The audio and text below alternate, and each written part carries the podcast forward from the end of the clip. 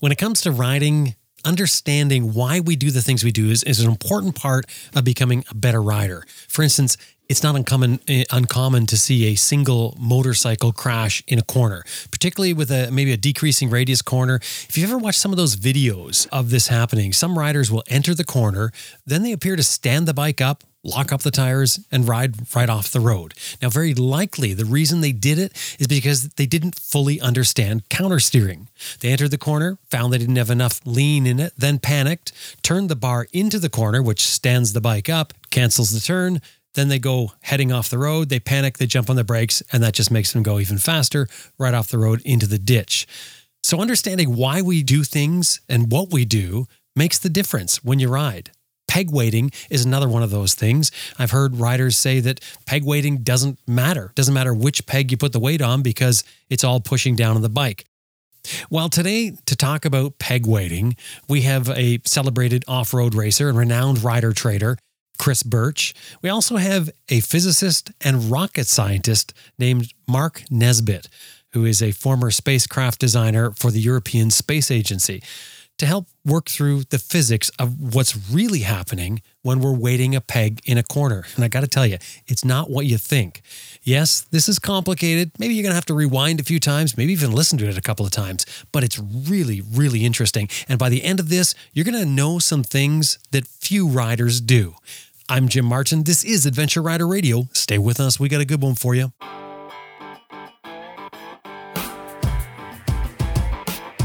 I'm Sam Manicom. Ted Simon. Austin Vince. Simon Pavey. Brian Field. Helge Pedersen. Jocelyn Snow. Charlie Boorman. Simon Thomas. Lisa Thomas. Grant Johnson. Jimmy Lewis. Elspeth Bayek. Liz Jansen, and you're listening to Adventure Rider Radio.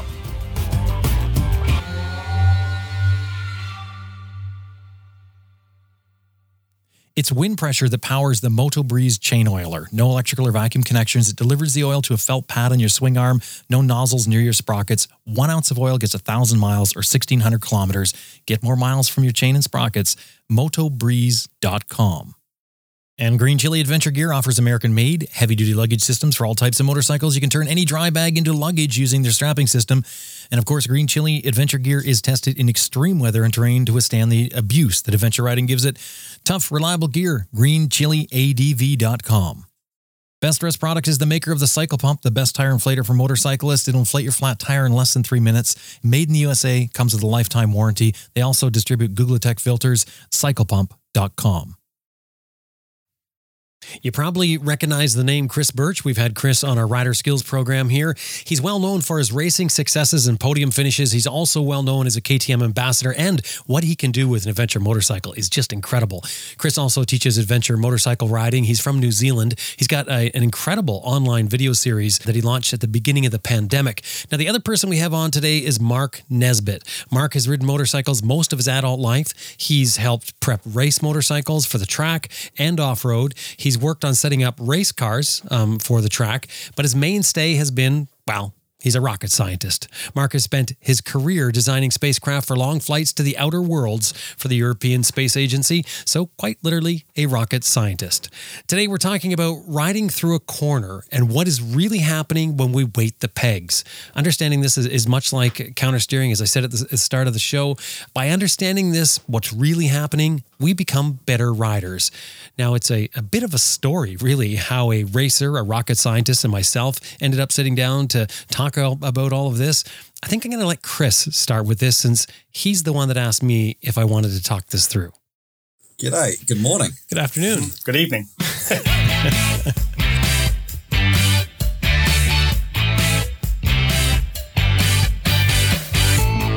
okay, well, my name's uh, Mark Nesbit.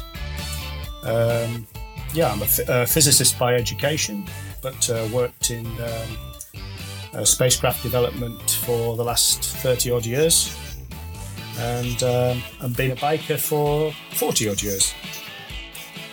And I'm my name's Chris Birch. I'm a motorbike addict, I guess. Um, yeah, motorbike racer, instructor, adventure rider. Spent most of my life on two wheels.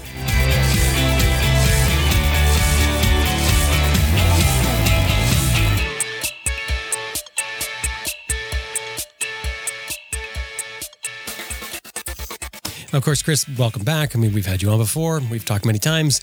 Mark, yeah, you are new to Adventure Rider Radio, and I'm, I'm curious. So you you um, you mentioned physics in there, but you also mentioned your motorcycle rider. I want to want to sort of start with that. Um, where does riding start for you?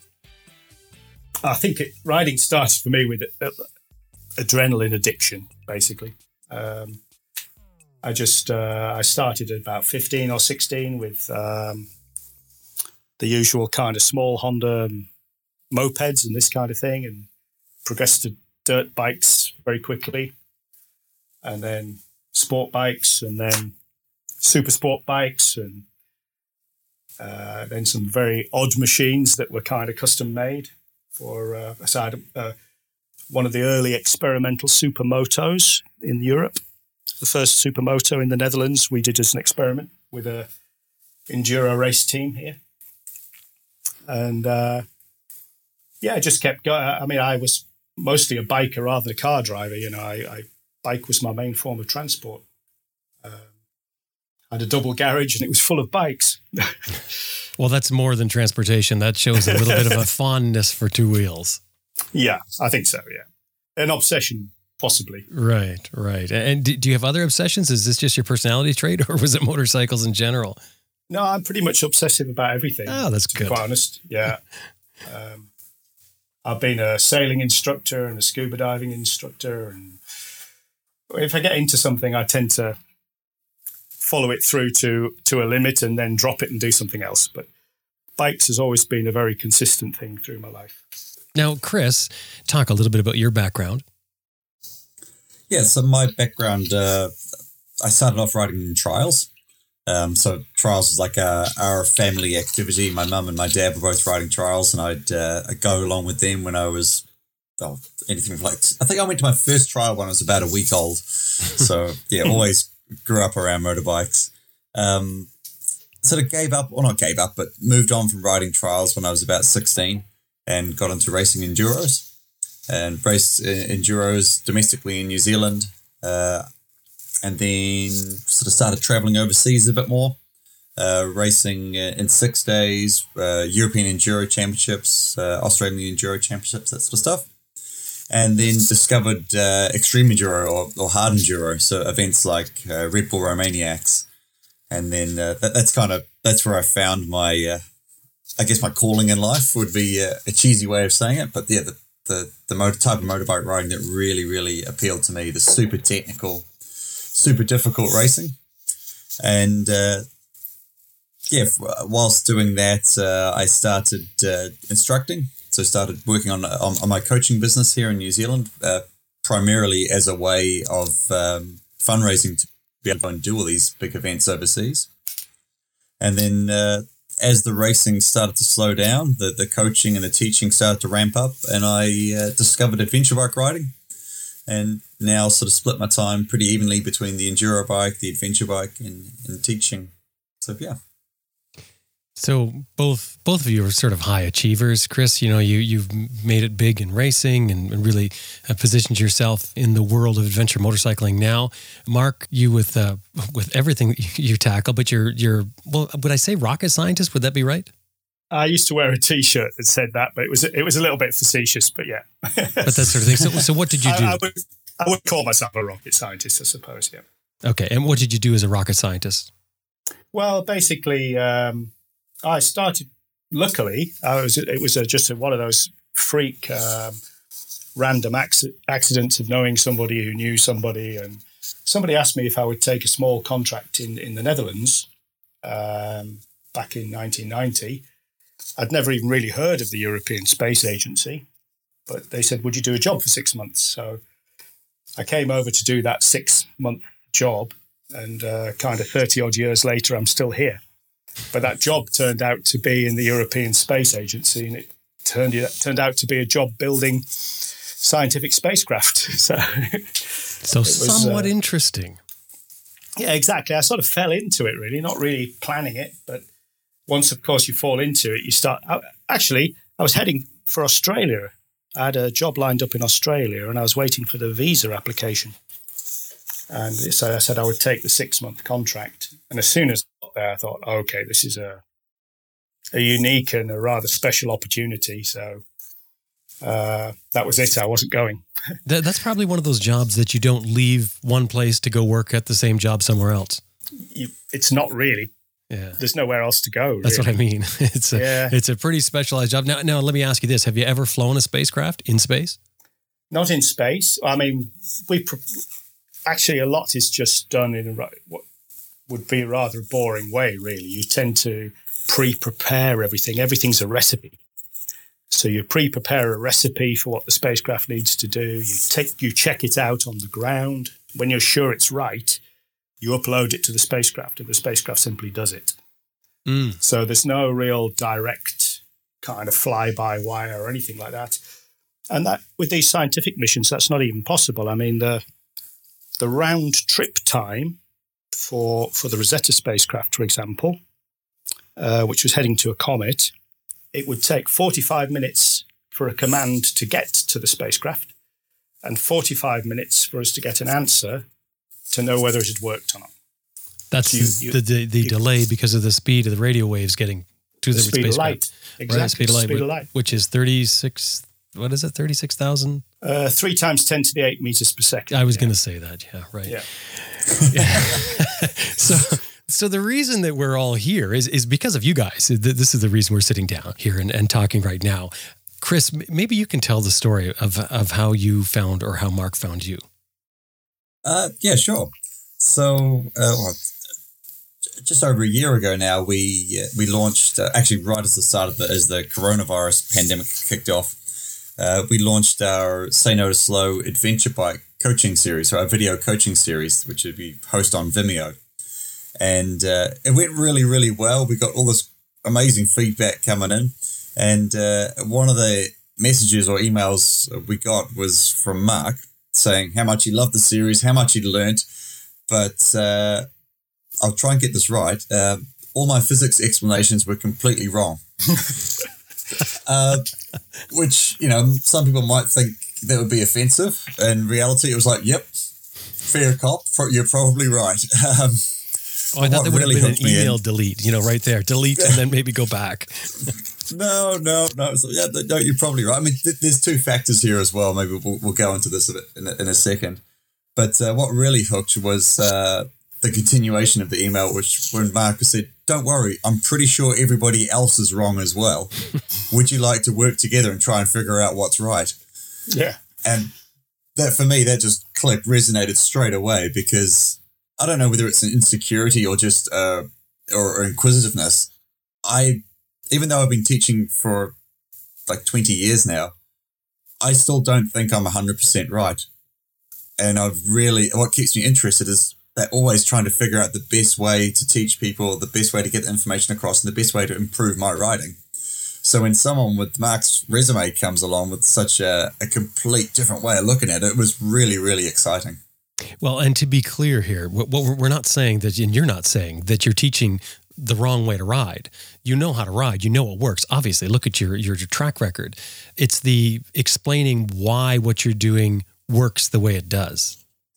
Yeah, and like I've I've got a a video of me coaching from like 15 years ago, and every now and then I watch it and go, "Oh my god, I'm so far out to lunch on this," but it was the best the best understanding I had, and pretty much I think the sports had at that time. So it's always you know like any industry or any any passion, it's that, that constant um, quest for improvement and I just saw this as a real opportunity to get, to get a huge leg up and um, uh, to, to take a big step forwards with that. And the other thing that I, I'm aware of myself is uh, when I'm teaching people, there's kind of what you need to tell someone to get them to where they need to be, as opposed to what is actually happening. So, for example, if I'm teaching like a group of 10 people and we're talking about cornering, you know, I'll tell everyone, right, do everything you can to not let your outside knee go forwards. Never let your outside knee move forwards. And we show them all the reasons why. In reality, your outside knee moves forwards a little bit.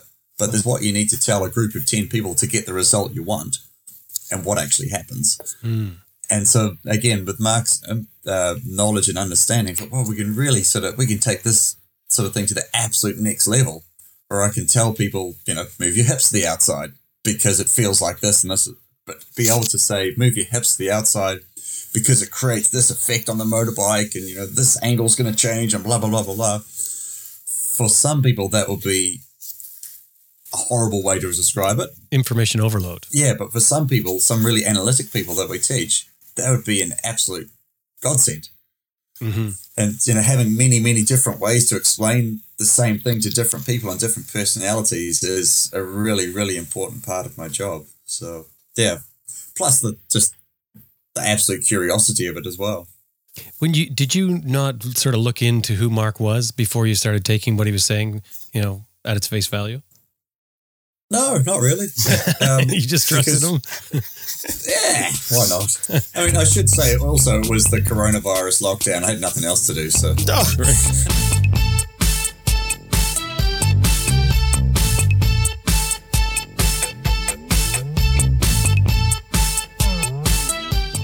Okay, let's take a break for just a couple of minutes. It'll give your head some time to relax. I've got a couple of things I want to mention to you, which are not only relevant, but well worth hearing. After the break, we're going to dig a little farther down into this, and we have some key takeaways that should bring it all home for you. So stay with us.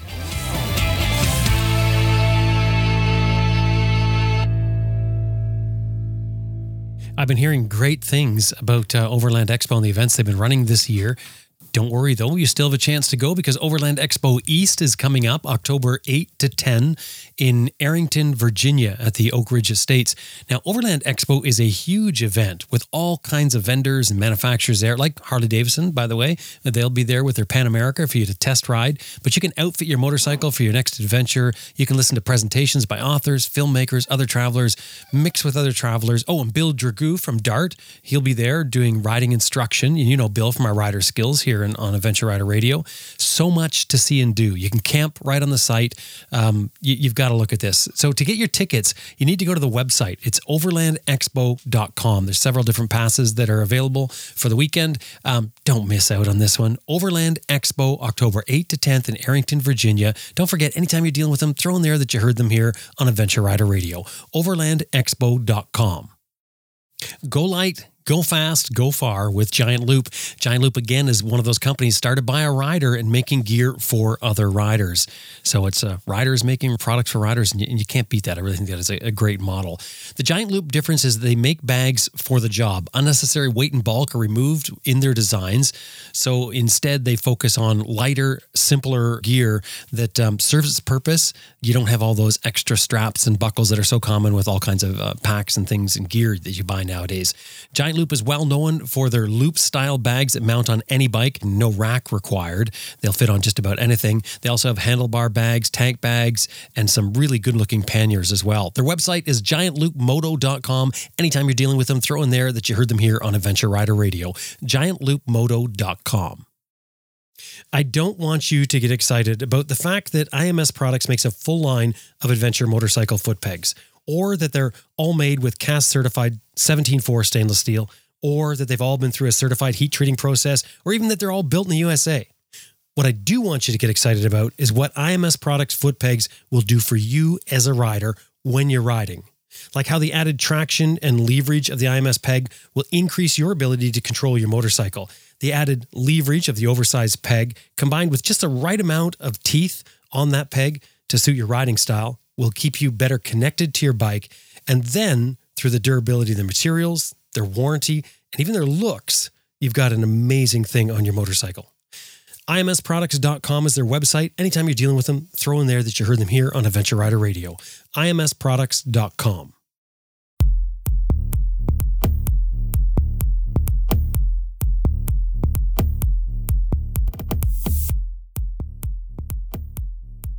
So, Mark, when did just back up to think about when you were watching Chris's videos? What did you think?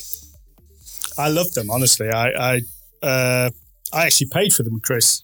Um, I think you. I think there's a small there's a, there's a small fee, isn't there, on the Vimeo for the whole uh, set, and I watched them through avidly, and um, you know I think uh, that whole point's correct. You know the the coaching and the methodology and the tell your body to do this and this will improve the result on the bike is all perfect, but for me, it left a little question in the back of my mind that why, you know, why when I do that instead of something else, is it going to work and not work?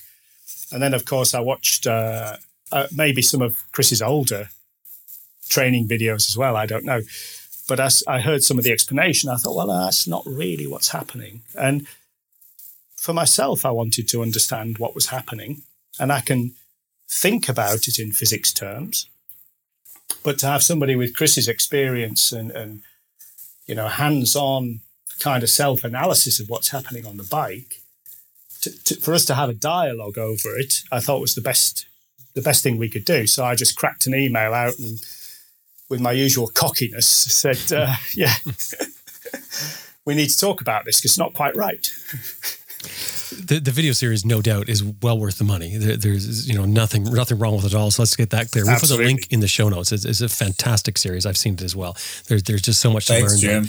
And, and the thing is, Chris, like you know what works. Obviously, you have the experience, and, and people can learn from that. So um, let's try and tackle some topics here. Let's dig in. And Chris, I'm I'm going to ask you, what do you think we should look at first?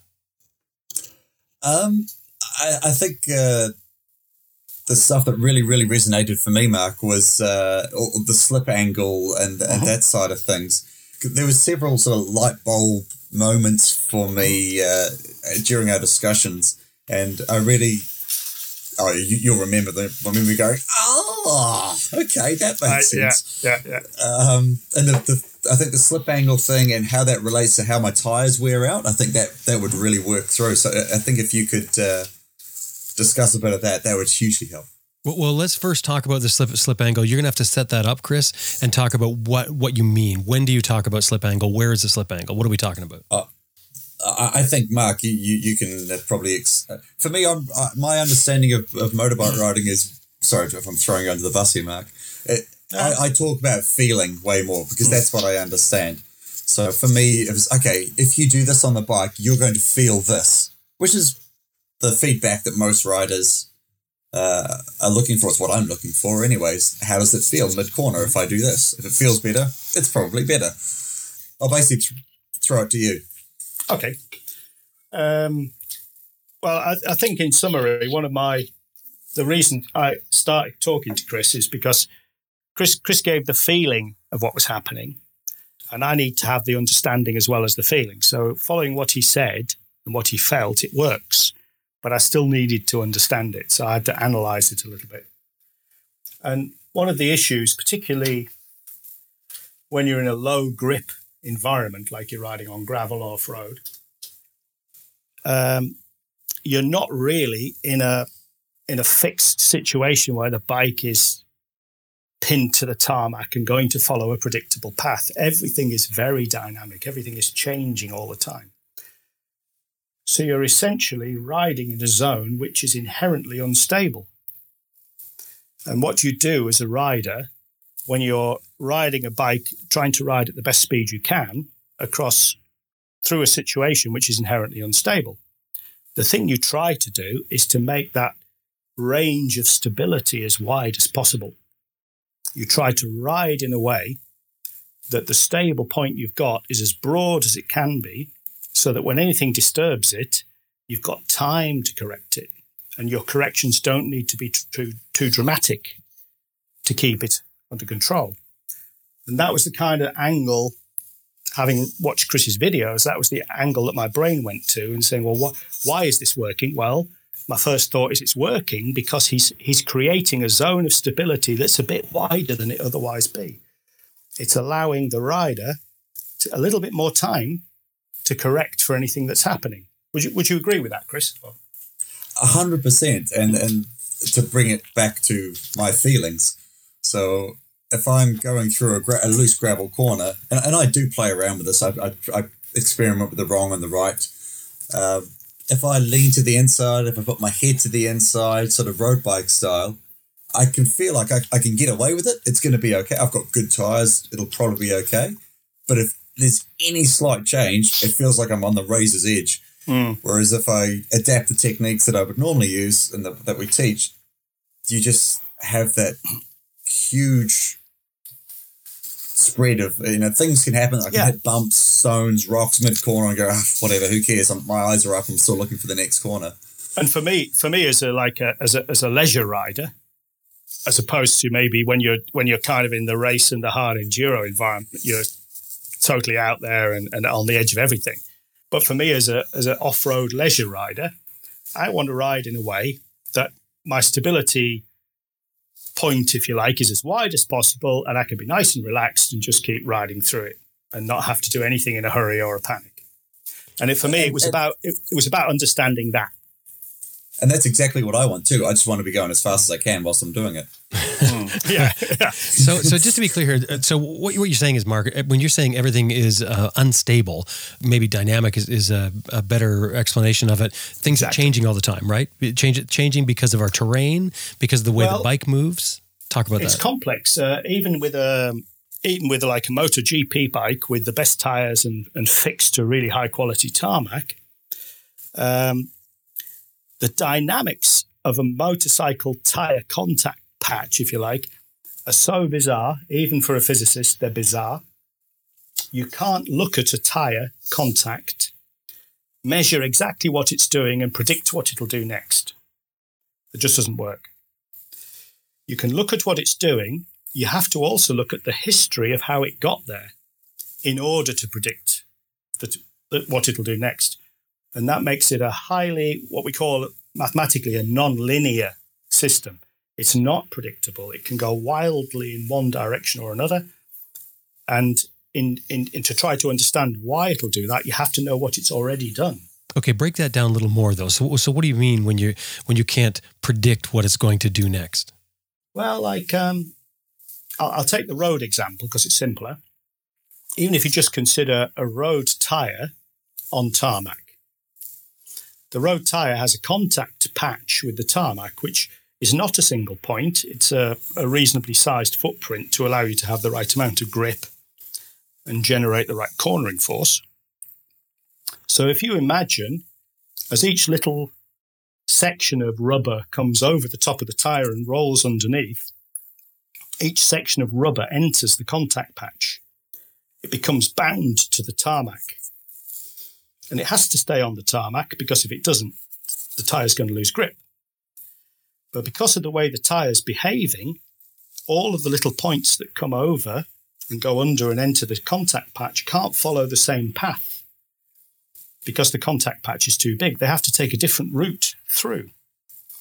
And that generates twisting force within the contact patch of the tire itself, which we see eventually as heat in the tire. But all of the little bits of contact between tire and tarmac are fighting each other. And now you're talking about because the tire actually flattens out because the tire shape changes as it becomes a contact because the- patch. yeah, because the contact patch is more than just an infinitesimal point. It's actually a few square inches or whatever. Right, and it's and it's sort of mushing the whole time as it goes around. Yeah. And each piece can't go exactly on the same line as the other. But equally, they can't follow their own line as they wish because otherwise the tire would just shred. So they have to develop tension and, and, and stress and torque forces between each individual part of the tire as it goes through the contact patch. So this is just because the tire is is sort of uh, deforming as it comes around, as it rolls Yeah. around and co- becomes the contact Yeah. patch. Each part of it is deforming. Um, each little bit is fighting. Right. So it so we're we're talking about going in a straight line here on asphalt that is let's say theoretically the same asphalt along. Like you'd find at a racetrack Oh. probably is the best consistency. We're, we're kind find. of in a curve actually at this point. Oh, you're talking about a curve. Okay. Generally, you're in the curve already. Yeah, we're Okay. talking about cornering here. I think most of the time. Okay, so so this is okay. So we're all ta- we're talking about cornering. So this is where the slip angle thing comes in. So Exactly. can you talk about the slip angle? Yeah. Sorry, So- can I just interject for a second? So, uh, just as a as a total layman here, what what will probably help people get on board? My aha moment as we started talking about this was, oh, this is why my ti- my knobbly tire wears out in a really weird way when I do a whole bunch of road riding on it. It's why those second knobs and wear off at a really weird backwards cupping. angle and look like they've been yeah. That it's why that's doing that. Yeah, when you told me that, Chris, that, that sort of really took me because I, I've always wondered. I ask everybody when we talk about this. Nobody seems to know. Everyone has theories, but it's like, why is this thing cupping? Why do they always cup on the front? And and this is where it comes from. Yeah, so I think for your, for the listeners that'll help get us on the on the page here. Yeah, good point. Yeah. Very good. Yeah. So each individual, and in the case of an off-road tire, of course, you've got nice knobbly chunks. You can measure each one. In the case of a road tire, you just have to take some imaginary little piece of, divide it up into an imaginary grid of little bits of rubber. Um, but where the slip angle comes in is then the tire, the wheel itself, the contact patch, is traveling in one direction. Yeah, so the wheel is the wheel is pointing in one direction, but because of all these little tensions between the pieces of rubber in the tire on the contact patch, the contact patch itself is moving across the tarmac in a different direction. So wherever the front wheel is pointing, the contact patch is not following exactly the same line. And the difference between those is the slip angle. And what that means is that the bigger the slip angle, the more tension there is, the more conflict there is between the way the tire is trying to go and the way the contact patch is actually going. Okay, why is there a slip angle? Why is that happening? Um, simply because if, if the theoretically, to be a physicist, we always reduce everything to a single point. You know, uh, you, you, reduce everything to a single point uh, in infinite free space, and then everything's simple. And the real world isn't like that. So the contact patch of the tire isn't just one point. As the tire cambers over, the rubber deforms, there's a flexibility in the rubber, and we need that broad area to give us enough grip on the tarmac so we can generate cornering forces and stopping forces. Um, so, although ideally we would like the contact patch to behave as a single point, which just tracked the same line as the tire was, as the wheel was pointing, the real world doesn't let that happen. We have a bigger area that's touching the ground, and so there are conflicts between the perfect point in the middle and the areas around that such that the average part of the contact patch moves in one direction and the wheel is pointing in another. And the two are fighting each other. And, uh, and we're losing cornering force by doing that. If the wheel was steel and the surface was steel, I know the traction would be an issue here, no yeah, doubt. Yeah. But if they were, we wouldn't have this issue then. Effectively, no, because you, what you would do with a non deformable material, it's a very good question. Yeah, the non deformable material, which is what you're assuming the steel would be, mm-hmm is going to create a point contact. And so there's just really one point of contact, which is going to follow a perfect ideal kind of route. There'll be no slip. But of course, you get no grip either. So right. So it's kind of like it, I just had this image pop in my head. It's, it's like if you had a rope, you had a slope, a muddy slope, and a whole line of, of people holding onto a rope and working their way across that muddy slope, and each one is mm-hmm. sliding a little bit. Each person that comes behind is going a little bit further down that slope as the whole thing slips. That would be the slip angle. It's a good analogy. Yeah. Yeah. Okay. Yeah. So collectively, collectively, they they have to work as a team. So they can't quite follow the direction they would be able to follow if they were just one person. Right. So what they actually have to do is they have to sort of aim uphill even farther to try and counteract this slide down the hill. Yeah. So when you're when you're on the road and you have a really low pressured front tire because you just came off the off road and you couldn't be bothered to pump it back up again, and your mm-hmm. steering feels really really dead and weird and slow to respond. Yeah, it, you're you're feeling an increase of those effects, aren't you? Yeah, exactly. And of course, your tire will overheat as a result because there's too many lumps of rubber trying to fight each other. So why would we need to understand that when it comes to riding a corner? Brilliant. Yeah. I mean, that's the, that's the key point. Um, and this is where I don't want to go into, yeah, we won't go into the whole story, but just sticking with the principle of the slip angle.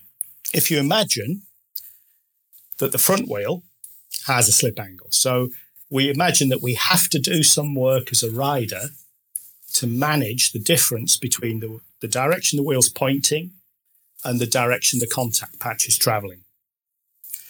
The same thing applies to the rear wheel. That is doing the same thing as well.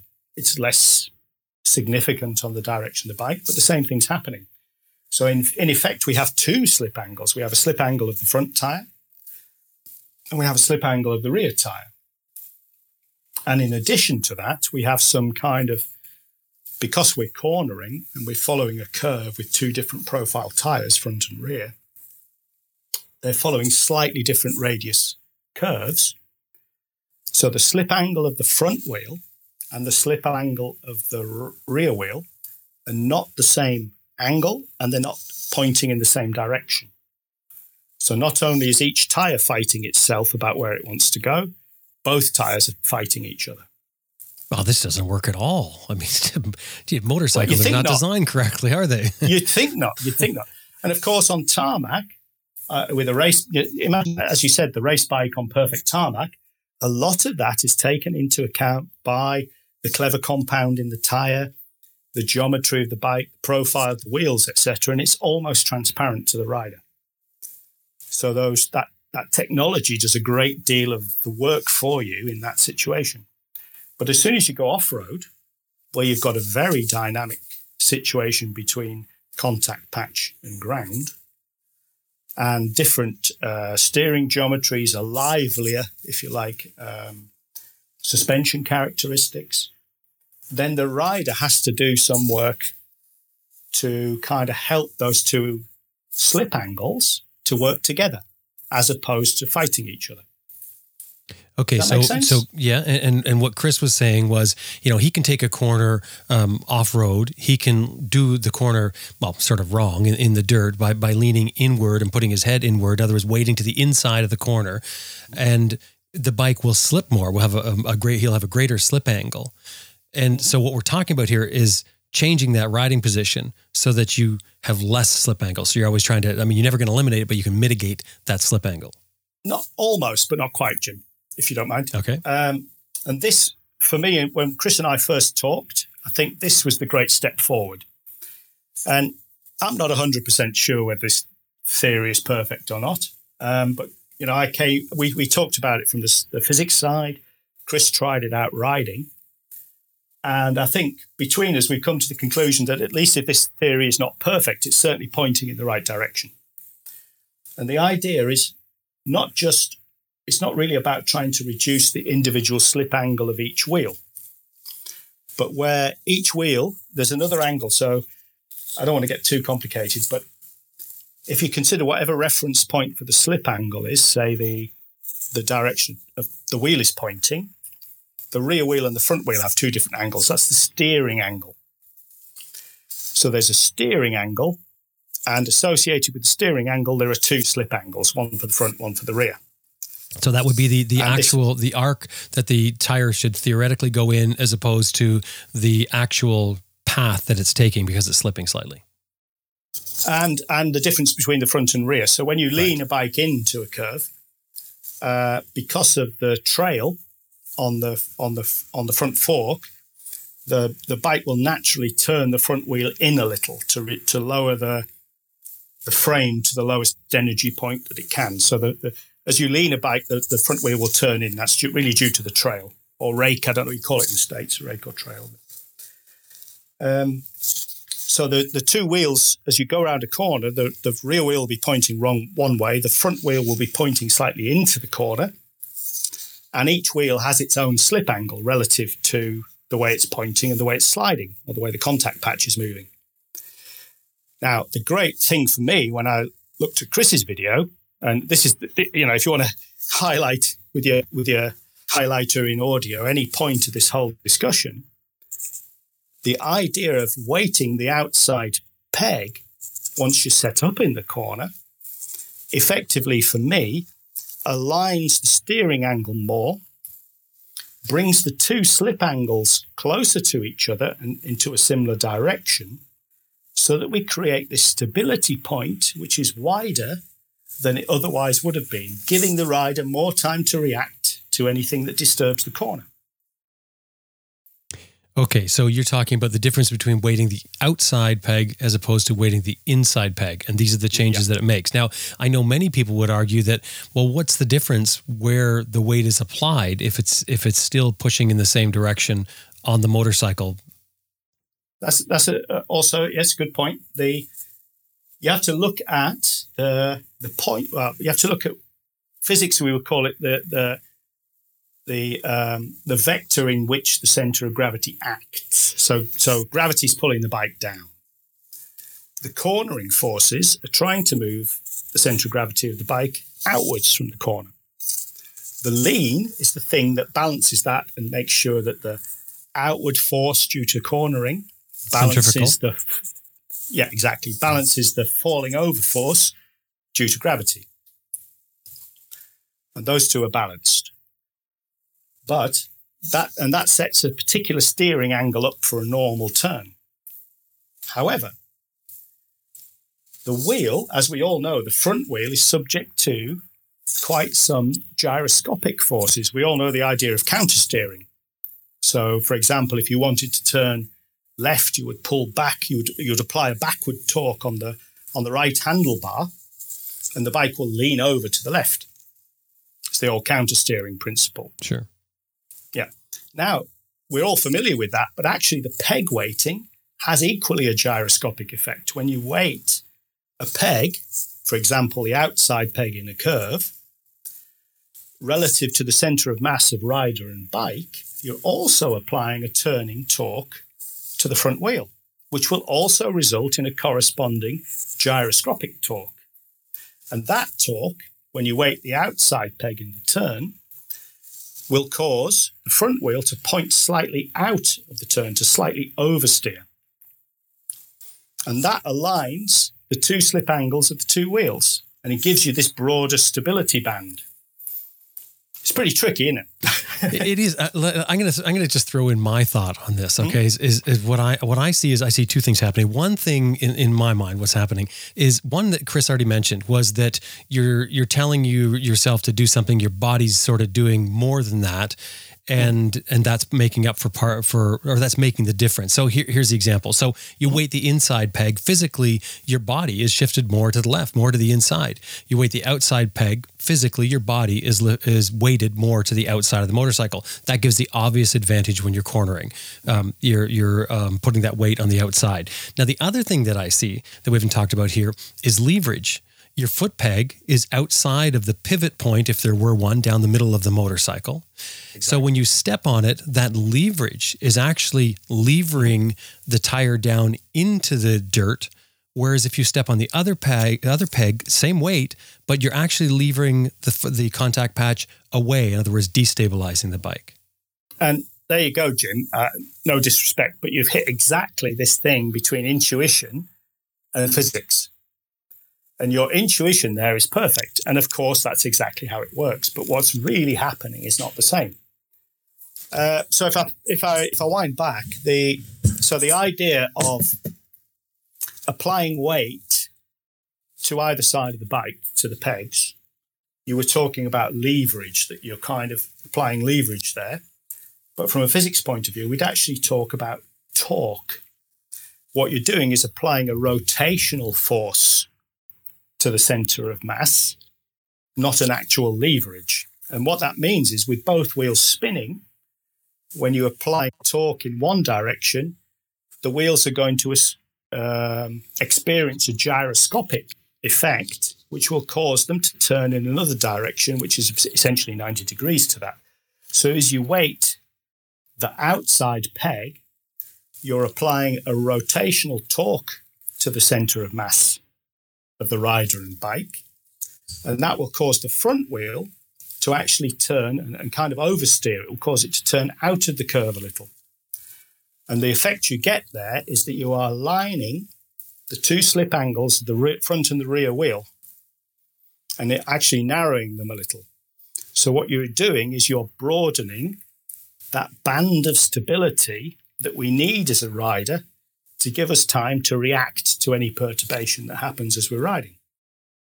Okay, so so uh, torque and leverage. I mean, I understand that's that's what I was picturing exactly was the twisting action yeah. of it. But what I didn't get was that you're saying that it's not so much that it's pushing down the contact patch. You, are trying to tell me that it's this it's the the change in the gyroscopic effect of the wheels that, that I'm yeah. affecting by standing on the outside peg, or that Chris exactly. You, you can't change as a rider as a, as a dynamic rider one mass on top of a motorcycle another mass you can't change the fact that you've only got two contact patches. You cannot deliver the force to the ground in any other way. You can move forwards and backwards, which I mean, Chris covers beautifully in his, in his videos as well. And that's one of his key issues that maybe is another podcast. But moving the weight forwards and backwards is very important. But in terms of cornering and in terms of chi- achieving a cornering force that you sacrifice a little bit of that cornering force in order to buy yourself an increased range of stability,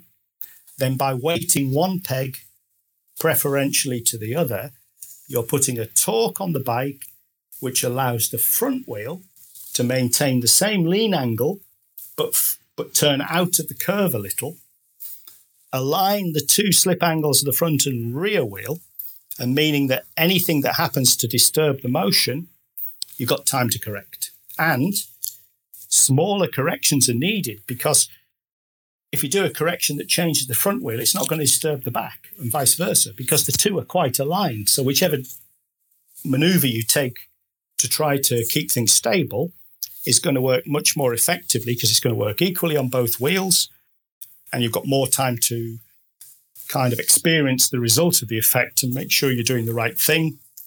Instability is all about having to react too quickly with too fast a result that basically flips you off. So you're saying it's more aligning the slip angles to the front and the rear wheel than it Yeah. is changing the weight on the contact patch. Yeah, exactly. Interesting. You Chris, can do nothing. Chris, where, what does this do for us though in understanding it? Well, to be the, the guy that just comes on and talks about feelings, um, when it can bring it back to a, like a, a loose, horrible gravel corner, and you guys listening will, I'm sure, be able to relate to this. As you're tipping the bike into the turn, as you're entering the turn, you don't have a lot of weight to the outside in that moment compared to what you do on the outside, uh, on, on the exit of the, of the turn Exactly. and that's and it, the bike feels really fidgety and awkward. You kind of feel like you're maybe on a bit of a razor's edge there, and then you get the kind of the to the apex of the corner. You got your weight to the outside, and you crack on the gas, and as soon as you start to wind that power on, it's like, oh, this feels so much better. Mm-hmm. As you're coming in, your slip angles aren't lined up. On the way out, you've got all that weight to the outside, and the bike. It feels like you can do anything. It feels like the cut, the corner's done by that point, even though there's still a lot of cornering effect going on, and that's yeah to to bring for me that, that that's the feeling that Mark's trying to describe And- the, the the science behind. Exactly. And actually, what you've done is you've not given yourself any greater control over the bike. What you've done is widen this area of stability that the bike has. So you have much more time within that to react and measure what's happened and moderate it and keep it going smoothly around the corner. So you broaden that region of stability that you have during the apex of the corner. Hmm. Interesting. Okay. That feels good. Yeah. and that's what it all comes down to, doesn't it? So, uh, Yeah. do do we need to understand that to get the corner right? It's no, a but good it's point. really interesting. Chris, Chris, Chris is the best one to answer that. Yeah, yeah. Uh, I mean, And- I, I, the honest answer is absolute. I is absolutely not, but it's really interesting. So I, I would say I after after the work we've done with Mark, I would say I sixty percent understand it. But for the rest of my writing career, I had absolutely no understanding whatsoever. Hence why Mark called me out. Um, it's just really interesting. Yeah, well, I think also there's another aspect to it because at the moment, Chris and I, we've explored it to where Chris teaches now. Maybe with that understanding, we can go a little further and maybe we find some improvement or refinement from that as well. By understanding what's happening in the first few teaching steps, you can maybe find a path towards adding a couple of tweaky steps on there that maybe he doesn't want to give away because they're the ones he uses during hard enduro or whatever. the keys that put him at the top of the podium, right? I So- don't have that many tricks left. I'm not giving them all. away. so what what are we getting rid of here? What what does this do for us? What does this allow us? What what myth does this dispel for us? Do you want me to pick that up? Yeah. Well, I, I, Please. Yeah, I'm not sure about myth, but I would say for me as a rider, and because because I watched Chris's videos, because we had those conversations. I mean, Chris went out, he kept those ideas in his head while he was riding, and then we talked again. He said, "Oh yeah, okay, I see what you mean now. I can kind of feel that happening, and you know, my what you said kind of fits with what I'm feeling." For me as a rider, then with that feedback, I went out and did the same thing. and said, "Okay, my my theories are kind of maybe working here, you know. Um, and the, my key takeaway, to be quite honest, because I'm not, you know, particularly with adventure riding, I'm nowhere near um, even competent. I would say I'm just getting into it really. Um, but what it's done for me, that understanding, has given me the confidence to know that by following Chris's method, I'm widening that area of stability. And, I, and therefore, I don't have to think that I'm on a razor's edge at that point.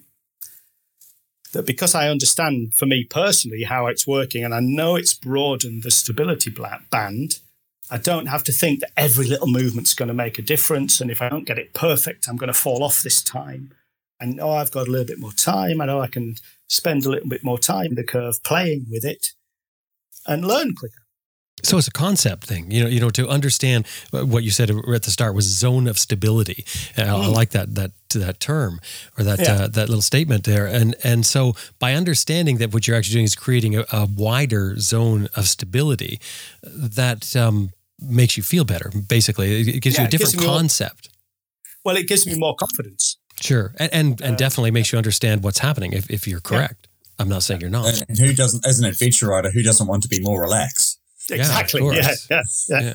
You know, um, and you feel that you, you know that's what you were talking about when you when you come out of the corner you accelerate and, and they they even align more um, you feel that stability you, you, feel the difference I mean I mean let's face it anybody can watch your videos Chris they can go out and do what you've taught and compare it to what they were doing before and if they weren't doing the same thing and feel the difference I mean there's there's no mistake in your mind you know that this works. Yeah, and, and to be honest, like, no disrespect, Mark, I, I, think the feeling is more important. Absolutely. Um, yeah. If it if it feels good, it probably is.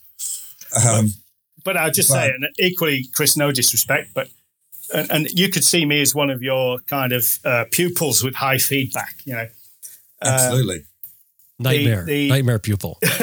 no, not at all. The, the worst one is a blank canvas. Like, oh yeah, Oh, that feels. Oh, I guess. No, that's true. no, but no, Mark will keep you there for hours, probably asking yeah, you over yeah, question true, after yeah. question after question. Yeah, but I'm kind of into this, so that's okay. but, but but for me, when you te- when you say, "Oh, do this and it'll be better," I can do it and it feels better. What I need to know, for me personally, is I need to know that that isn't a knife edge either. That isn't mm-hmm. something mm-hmm. I have to perfectly match with what you've taught me. Mm-hmm. Mm-hmm. I can understand that the principle you're teaching is giving me a broad range of stability that I can actually work with. And that's more important than just knowing that you're doing the right thing. It's more important to know that while you're doing the right thing, you have some freedom within that to play with it for yourself. Mm-hmm. Which is so important for for adventure riding, right? Like we have such changing conditions. Yeah, exactly. Um, yeah. So, like you said, so many millions of variables that uh, we need to have that range that we can operate in, and that needs to be as, as wide as possible. Uh, and if you feel comfortable with it, you feel comfortable with kind of stretching the envelope a little bit. You don't feel I've got to do exactly this, otherwise I'll fall off. Yeah. Oh no, no. And so, is this where we go with everything that, that, we're talking about when it comes to really looking at the physics behind what we do when we ride, or what Chris does when he rides to to get ultimate performance? Are we talking always about widening the zone of stability? I think for me, and this is a subjective view as a kind of casual adventure rider, that's what I want. I want to feel that the skills I've got give me enough flexibility within any situation that I can just ride through it and be relaxed. Mm. I really like that. I mean, one yeah. thing we always say at the start of the schools, you know, I'll say to the guys, I'm not going to try and teach you how to ride your bike faster today. Mm. Um, I'm going to try and teach you how to have more control. And you can mm. turn that into going faster, riding nastier terrain, going further, whatever it is that's, re- or just not crashing, which is whatever is relevant to that student they can exploit that control in any way that they want. And just sort of sitting here listening to Mark, like that's exactly, you know, what we're trying to create in this cornering is that that greater range, greater range of control in the in the scenario that we've explored the physics behind. Chris, what does this change for you understanding this now that you, even though you said it's 60% that you understand at this point um, it's it, whatever understanding you have of it now what does it change for you as a rider it's given me a, a greater confidence in, in what I'm teaching. Um, you know, I've I'm not the world's most confident person. Um, which I think in some ways has kind of helped me be better at my job because I'm I am constantly second guessing myself. I am looking to see what other people are up to and what's working, what's not. So it's given me uh, another a deeper level understanding of the technique, um, and that it does work and it is the right way to do it. Uh, a, la- a layer above just feeling, um, and also when we get the uh, obviously no one as knowledgeable as Mark, but when we have that more sort of analytical customer, that that why, what's actually happening here, I probably botch it a fair bit, but I can give a, another way to explain uh, the technique and a, another way to get the, information across, and, and mm-hmm. That's really really important. You know, everyone learns differently. Some people you can tell them, tell them, tell them, and it won't make any sense until you jump on the bike and show them some people are going to respond really well to the, the more scientific, this is what's happening to your tires, slip angle explanation that the marks help to provide. So it's just another and, another way of attacking the problem. And the, the other thing, if you don't, don't mind me saying, Chris, is the, I mean, the, the kind of theories that we've come up with and we've explored together, they're quite new, really. I mean, okay. even even the exploration of the cornering of a, of a, of a normal road bike on tarmac is very, very difficult because of this non-linearity of the problem. To try to analyze that off road is something that people really haven't done, as far as I'm aware. I've, I've looked at some research from universities in different parts of the world, but on tarmac, it's already difficult. Off road, it's very difficult. Thank you.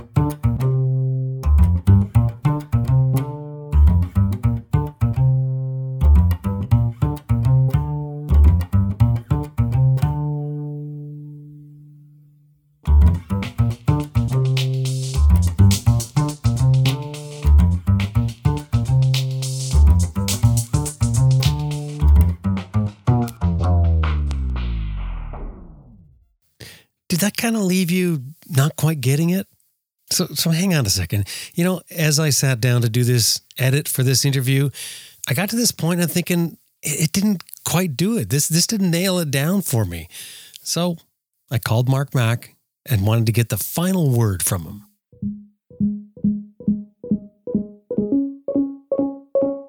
Okay. So, Mark, I, I, was doing the edit for this episode and, and I felt like I needed a bit of clarification. So thanks very much. And mm-hmm. I wanted to, to run this by you. Okay. So it, it's not an easy topic, so I'm happy to try and clarify it some more. Yeah, it's definitely not. Now, what we're talking about here, and really what, I, what I'm getting this down to, is that we're talking about um, traction in the corner and why peg weighting actually does matter. Not to mention that, that most riders that listening to this would probably, if any, would ever imagine that that if I'm correct here, that it has more to do with oversteering and understeering than it does to do with contact patch. Mm-hmm. So, so to sort of distill this concept down to its essence, weighting the outside peg in the corner. We're, we're on the we're in the dirt. We're making a left hand corner. Um, weighting the outside peg, which would be the right peg in this case, is not about how it pushes down on the contact patch, which I think is what we've always had in our mind here. Yeah. Is is that you've changed the the area, they've changed the contact patch maybe more to the side of the tire. You're you're directing forces straight down, but it's it's not about that. It's essentially it's how it aligns the front and rear wheel slip angle, thereby creating a wider zone of stability. And that's a term that's that, that you sort of said at the start. I'm sticking with zone of stability by reducing oversteer. So, so by doing so, it gives the rider more room for error, which is essentially, essentially more time for corrections hence the, uh-huh. the feeling of more control. So, in fact, you do have more control because you have a wider zone of stability, which gives you that time to react to things. So, what we're talking about here is we're talking about reducing oversteer and gaining control of our bike through that rather than anything to do with really with the contact patch we probably haven't even changed much with. I I think you're almost there, Jim, uh, and that's that's really cool because it's not an easy thing to get your head around.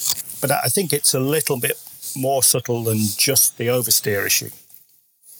Um, there, there are many elements that will cause you instability, particularly on loose surfaces.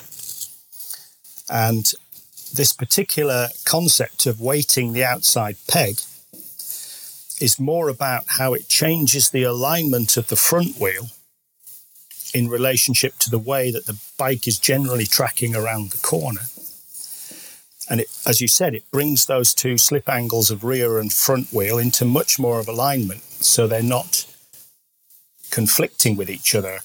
Often, even, I mean, the, in any corner, even on tarmac, you could end up in situations where the two slip angles are what we might call positive, that they're both bending into the curve. Uh, or one could be positive and one could be negative, and that may not be the front one or the rear one. They can they're quite dynamic. So the less aligned the two slip angles are, the more each tyre has to fight against the other tyre. And so when the rider's trying to give inputs, there's less chance that when the rider gives an input to try to correct what he feels is a, is a problem in the front or a problem in the rear, that it will actually work beneficially on both tyres, both front and rear. So if, if you feel as a rider, you feel like, okay, I might be losing some kind of traction on the front, and you put a correction to that, it may help the front, but of course, it could make the rear situation worse. So by putting the bike into a situation where the way the two tyres, the front and rear, are fighting each other is more aligned, the chances are that when you give an input, it's going to be beneficial for stability and traction for both wheels. And that's the key. So by by weighting that outside peg, what we're doing is yes, we're reducing our oversteer, but we're more aligning the, the front and the rear slip angles. Mm-hmm. So a single exactly. input will correct both tires, or at least change both tires. Yeah, and the result of that is what you said earlier that once you're in a once you set the bike up into a situation where one input is going to be more consistent on both front and rear, you're effectively creating a zone of stability where put things that go wrong for the bike, like you hit a little rock or something, will have a slower impact on the stability of the bike. And you, as a rider, will have more time and can put more subtle inputs back into the bike to keep it on a good track.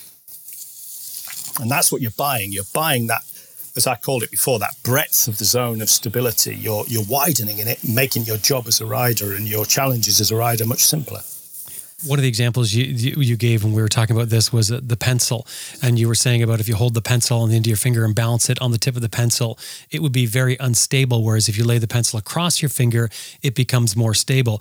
Those two comparisons, or that comparison between those two um, physical uh, images, uh, or mental images rather, of the, of the pencil that's the difference between what we're talking about, isn't it? Because if, if the slip angles are not aligned, you're more like the pencil is vertical. If the slip angles are aligned, it's more like the pencil is sideways.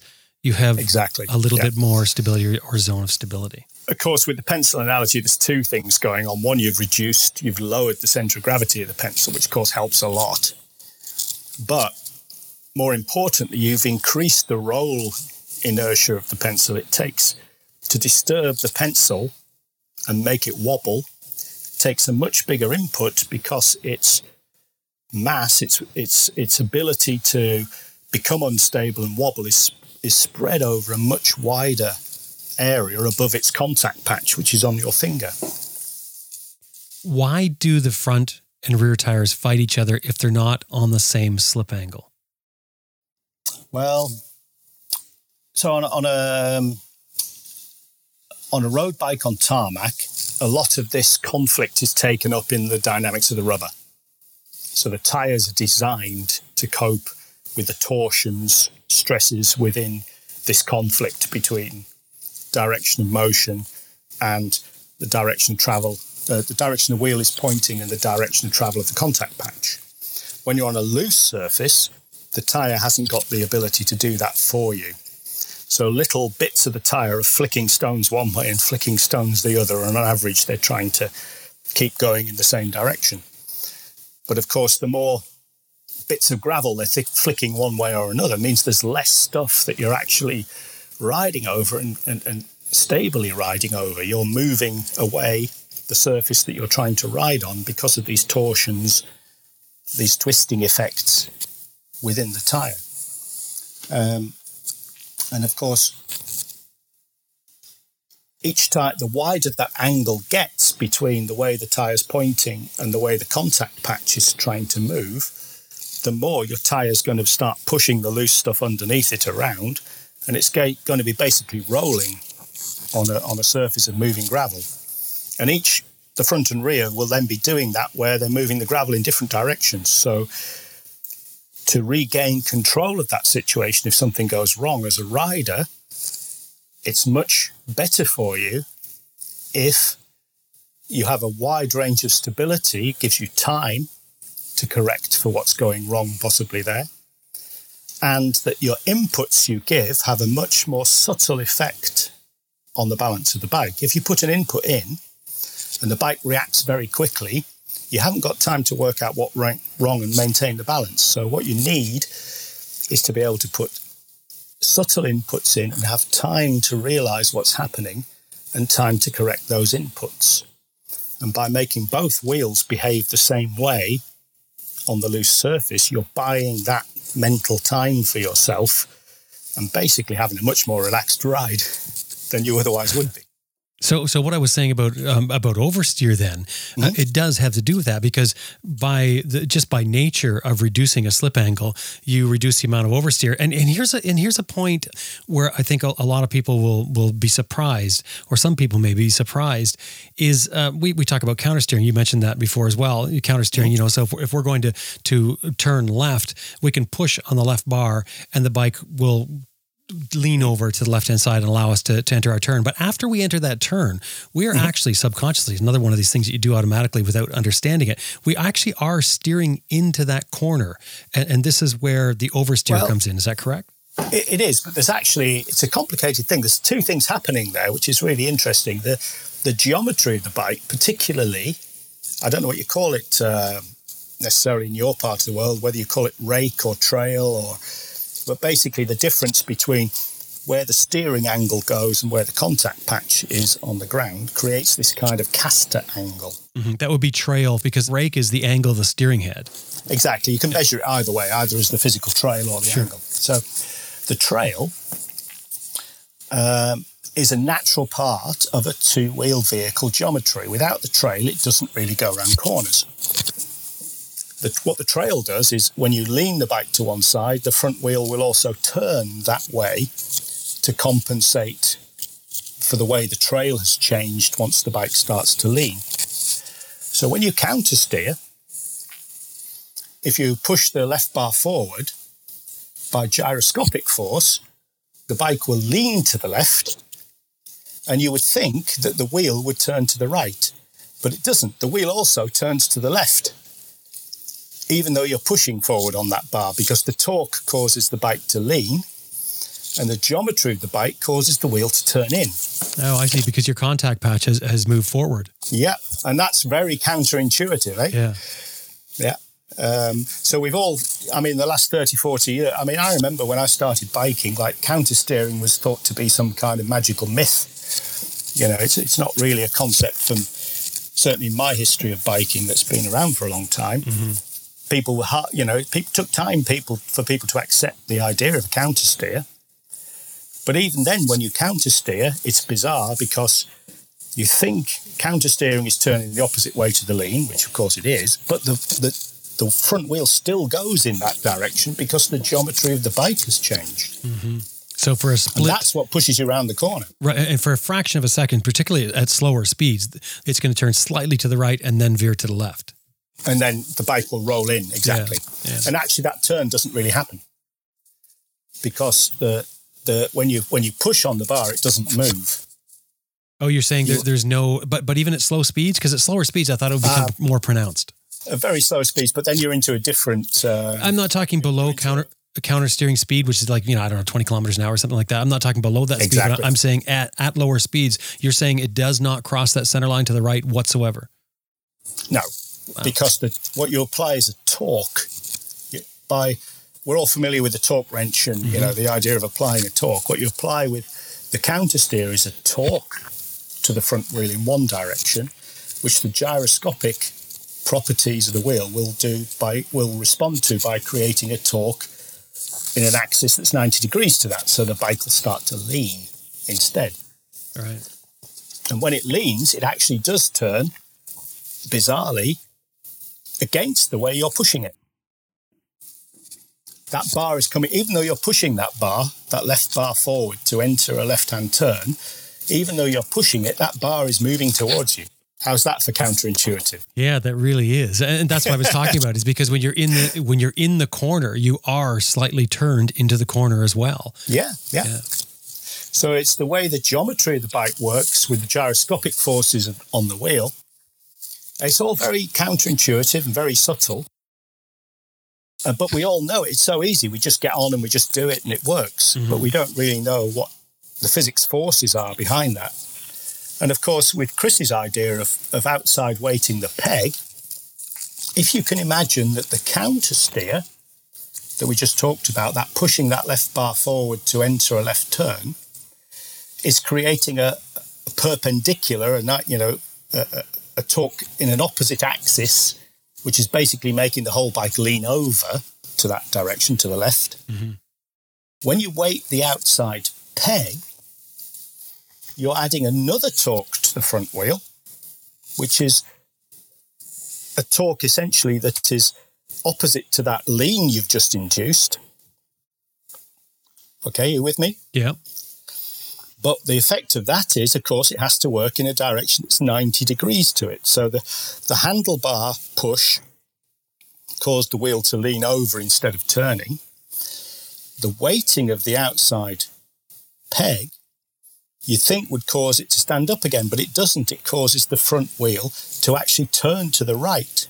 It causes it to turn in an axis that's 90 degrees to the one you applied the torque to. Right. So When once you, apply set the- up the corner with you with your lean, then you're sort of opposing it to straighten up that wheel and, and reduce your slip angle.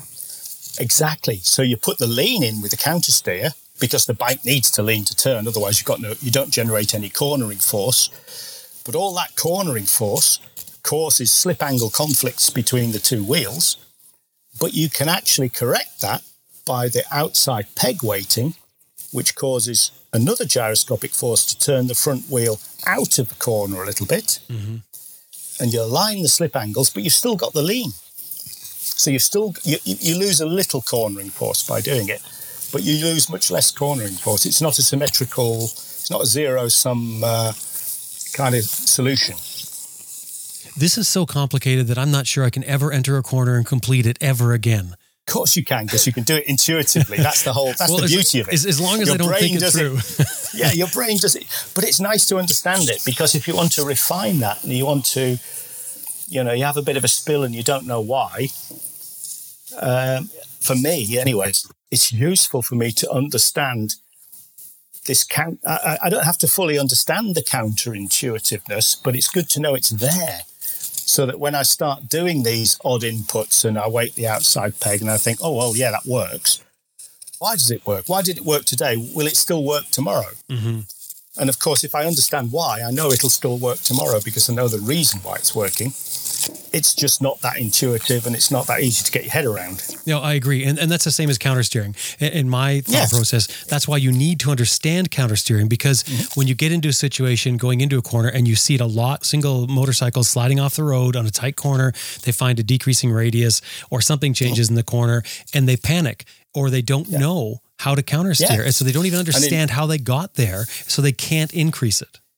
And if you overthink it, if your intuition fails you and you overthink it, you you, you end up binning it. Yeah, you, Because- you steer. That's what you do. Yeah, you steer, yeah, and then the bike stands up, and then it goes right off the road. And that's what they do. You can see it if you slow down videos. You, you see it all the time. But Mark, the other thing that I think is really important with this, the thing that that I really get excited about, is the mm. idea that weighting the outside peg does make a difference. Because there Absolutely. are there are some riders out there who say, well, if you look at it, you know, from a physics point of view, you're just putting weight down on the contact patch. So if you're on the inside peg or the outside peg, it doesn't matter. But it And, does. and that's the point they're missing. I, I, all respect to them because it's not intuitive.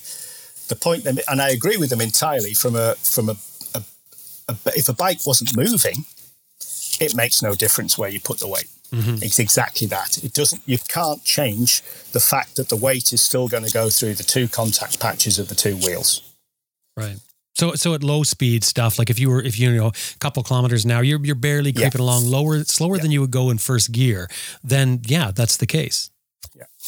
Then weight shifting side to side is the thing that makes all the difference. But as soon as you get to 20 kilometers an hour and above, the torque, the gyroscopic torque forces in the wheels become as significant as, say, 20, 25% of your body weight Right. relative to the mass of the bike. So it, it really starts to be, even at that speed, although it's not massively significant like it would be on a, on a race bike on tarmac, even at that speed, it's nearly as significant as the kind of weight you're going to put in by moving your body around. So you have to take them into account. And they become, I think by the time you get to 30, 40 kilometers an hour, they become the dominant forces. That's great, Mark. Thank you very much. I'll, I'll let you go back to your spacecraft. Uh, and thanks, thanks for stopping to talk. It's an absolute pleasure, Jim. Loved it.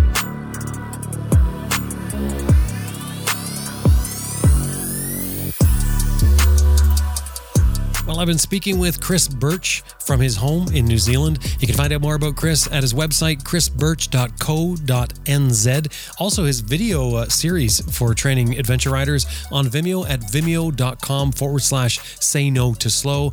Uh, we'll have those links in the show notes, as always, on our website, adventureriderradio.com. The other person was Mark Nesbit, and he was at his home in the Netherlands. You can find out more about Mark probably by getting a telescope and looking up.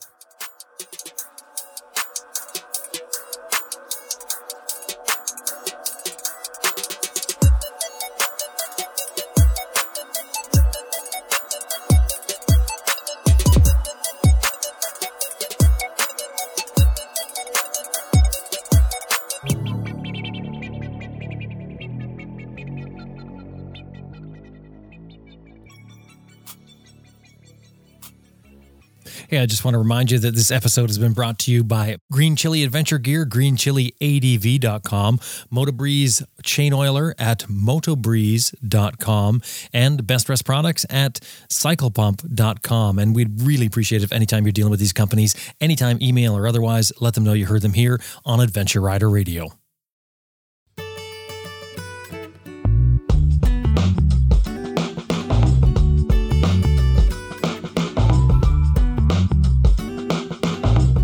That about wraps up another episode of Adventure Rider Radio, and we sure hope you enjoyed this as much as we did making it because it was a lot of fun. A lot of work, but it was a lot of fun to uh, to put this together, and and so many things that are brand new to learn with this. It, was really good. So, anyway, special thanks to our producer Elizabeth Martin, and of course to you, the listener. Thank you very much for being a part of this. Hey, if you're not supporting Adventure Rider Radio already, we need your support. Drop by our website, adventureriderradio.com, click on support. There's a bunch of different ways you can do it, but really, we would love to see you get on our, our patron, our monthly patron support, so we can count on you each month. Um, but uh, there's a bunch of different ways. Anyway, drop by and have a look. Anyway, um, the other thing we'd love is if you could go give us a five star review on iTunes. Um, it helps other people find the show, and th- that would be great. So if, if you got the time, um, definitely, I, I would very much appreciate that. Anyway, time to get out there and ride your bike if you can. My name is Jim Martin. Thank you very much for listening, and I will talk to you next week.